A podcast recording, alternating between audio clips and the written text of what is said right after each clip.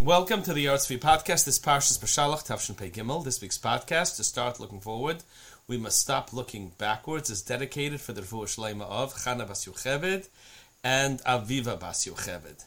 Sponsorships are 180 US or 200 Canadian, with both US and Canadian receipts available. It's a pasuk, a pasuk in this week's parsha that really lends itself to many readings. Simple reading, the technical reading is straightforward. Pasuk tells us, Ki asher isim es Mitzrayim hayom, you saw Egypt today, lo So sosifa lorosim odad olam, you won't see them ever again. It's the pasuk right after Kriyas Yam Suf, right after we're saved and the Egyptians are destroyed, right when we're told that what happened will not happen again. You're not going to see them again. They're not going to bother you again. They're the past, they're not your future. Now, on the one hand, and this is certainly the standard reading and the correct reading and the traditional reading, it's technical and it's halachic. We're not allowed to live in Egypt. And what the Pasuk is telling us, you've seen them, you experienced time with them, you suffered with them, you were saved. Don't go back. Don't go back ever again. You're not allowed to live there. And it creates great dilemmas actually, because there were all Jewish communities in Egypt for time immemorial. During the times of the Gemara, we had the community in Alexandria, the greatest Rishonim, the Rambam, the Radvaz, so many great Jewish authorities lived in Egypt up until the founding of Israel. There was a proud, strong community in Cairo. They lived there. They're violating halacha. Such great Jews would violate halacha. Such a huge Jewish community would violate halacha. So the Rishonim grapple with this and they offer a whole range of answers. Radvaz, who himself lived in Egypt, writes that the Torah only bans going back to Egypt the way we left Egypt. We left through the desert. We're not allowed to travel back through the desert. But to go from other countries to Egypt, or even from Israel to Egypt, but not directly with the same route through the desert, wouldn't be prohibited. Or there's a Ritva. The Ritva says the prohibition only applies when you have a Makam Kadosh. When Jews live in Eretz Yisrael and the center of Jewish life is Eretz Yisrael, and Eretz Yisrael is an option, then of course you shouldn't live in Egypt. To go from these great heights, Igra, Rama, to Abira, Mikta, to the great depths of Egypt, no.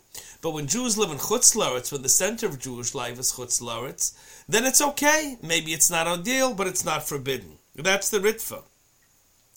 There are those who say that the prohibition stands. Kaftor VaFerach writes that the Rambam wrote in his letters that Ani, about himself, I am somebody who was over B'chol Yom Shlosha Lavim. Every day I violated three prohibitions. And so, that's what many Rishonim say. That's dealing with this prohibition. It applies, it doesn't apply, it's extant, it's not extant. That's the simple classic way of reading the pasuk, and that's the correct way. But perhaps there's also an approach that involves homiletics, that involves drush, that involves the soul, not so much about the technical, but about the emotional, about the spiritual, about the relationship arena.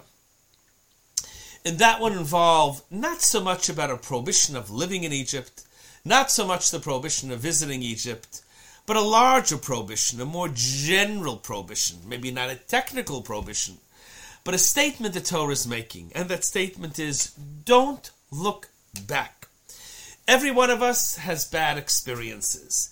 Every one of us has had bad things happen during our history. Every one of us has been hurt. If we look back at what went wrong, we're never ever going to be able to look ahead at what needs to be right. Just the way the human mind is. You can look back or you can look forward. You can't look in both directions at the same time. And when you look back, it dispirits you and it pulls you down and it de energizes you and it takes everything away and you can't look forward. And so the Pasuk might be telling us, don't look back. And it might be the message of a wonderful story told about a Rebbe and a devoted chassid. This chassid was a wonderful man, a kind man, a Baal Chesed, a man who gave heart and soul. A man was a good, good, good chassid, a good, good, good person. But life took a terrible turn. His partner robbed him. His partner left town with all the money and he left all the chayvis behind. And so he had to address those chayvis and he didn't have the money with which to address those chayvis. And so quickly, quickly, quickly he sank into bankruptcy. And the business was taken away, and the debtors came collecting. and he had done no wrong, and everyone knew that he had done no wrong. And he expected that the community would support him, perhaps bail him out, perhaps a bridge loan, something to help him get past this impasse, something to allow him to rebuild for his sake, and truth be told, for their sake. Because he'd always been there for them. He had been generous, he had an open house and an open heart. But the community wasn't there for him. They didn't. No bridge loan, no forgiveness of debts, nothing. People just turned away. And they stopped talking to him. They were uncomfortable. They knew that they were wronging him, and they were just uncomfortable, so they stopped talking to him. So suddenly, it's not just his business that is lost, not just his money that is lost, but his relationships, his community standing, his support, really his identity. And his wife, she had been a good wife for many years, but she broke. She was used to a certain standard of living. She didn't have that. She was used to a certain place in society. She didn't have that. So much of what she was accustomed to, she just didn't have. And she couldn't deal with it. She couldn't leave her house in the morning. She couldn't go to the store in the afternoon. She couldn't face people. She knew what they were doing to him, her husband. She knew what they were doing to her. She knew what they were doing to her family. She just couldn't face people.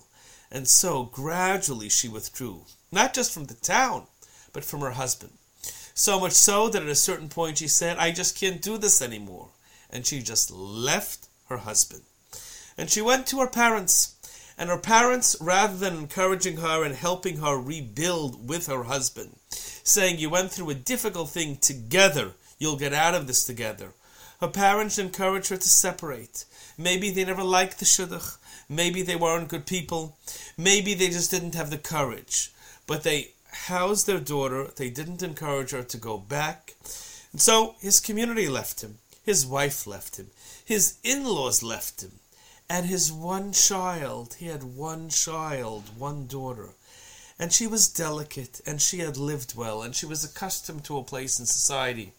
And suddenly everything was taken away money and standing and relationships, everything was gone. And she just died. People die of a broken heart, and she died of a broken heart. And the chassid, he can't take it anymore. And so finally he goes to his Rebbe and he tells his Rebbe, I can't take it. I can't get up in the morning and I can't go to sleep at night and I can't function during the day and I can't do anything and I can't dream of rebuilding. Rebuilding for what? For a wife that I don't have, for a daughter that's dead, for extended family that doesn't care, for a community that I'm not part of. I can't even imagine rebuilding and I don't have the wherewithal, I don't have the funds. What am I going to do? How am I going to survive? Should I survive? my business partner, my wife, my in laws, the community, the friends that I had, every single one has turned against me. What do I do? And you know what the Rebbe said? The Rebbe said, You're absolutely right. These are terrible people. They did terrible things to you. Don't let them get away. Don't forget. You've got to remember what they did to you. And I have an idea. I've got a way that you can remember. You've got bricks in your backyard. Take a brick for every person who turned on you your wife, your father in law, your mother in law, your neighbor, the parnas, the neighbor on the other side of the street. Take rocks for each one of those people and put them in a sack. And every morning when you get up, I want you to leave your house and I want you to walk around your backyard with that sack on your back for an hour. You've got to remember what they did to you. You can't let them get away. You've got to go ahead and make that statement. This is the way it has to be. You're absolutely right. And the Rebbe says, and the Chassid listens. The Chassid takes these bricks, he puts them in a sack, and every morning he gets up and he walks around with a sack full of bricks for an hour, round and round his backyard, thinking about what his wife did, thinking about his in laws, thinking about the president, thinking about the parnas, thinking about the neighbor, thinking about everything and every terrible thing they did to him. Does this for a day, he does this for two, he does this for a week. And finally, on the eighth day, he goes to the Rebbe and he says, I can't do this. I can't keep carrying these these rocks, these bricks, these weights on my back. I can't do it. I can't keep doing it. And the Rebbe, he takes the chassid and he sits him down and he says, You're absolutely right. You can't carry these bricks on your back. Are you sure you can carry them on your heart? Let go. Let go of the bricks. Let go of the bricks on your back and let go of the bricks on your heart.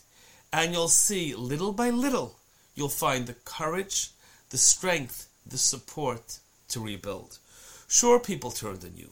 They were confused. They made mistakes. They did the wrong thing. But at the end of the day, they're your community. And if they see that after this disaster, you try to rebuild, you'll see some people will come through. And I'll make sure that they do. You'll see it's not going to be the same. Sure, your wife collapsed, and she shouldn't have. She should have been by your side. But at the end of the day, she's weak. I would also have been weak. Who knows? Everyone could have been weak. Give her an opportunity to come back. Tell her, yes, we went through something really bad. And yes, we didn't go through it together. But maybe we can rebuild together. And yes, your in laws encourage that. And yes, maybe they never supported you. And yes, maybe there were always issues. But they were your in laws. Find a way to make it work. You can't carry bricks on your heart. You can't carry bricks on your back. It's all the same. You're letting go of the bricks on your back, let go of the bricks on your heart. It's a message to each and every one of us. Every one of us has been hurt. Every one of us has been disappointed. Every one of us has parts of our history that we would like to cut out. But every one of us has to tell ourselves we can't keep looking back at that. We can't keep carrying those bricks. We've got to let go. We've got to let go of the bricks on our back, and we've got to let go of the bricks on our heart. Good Shabbos. Until next week.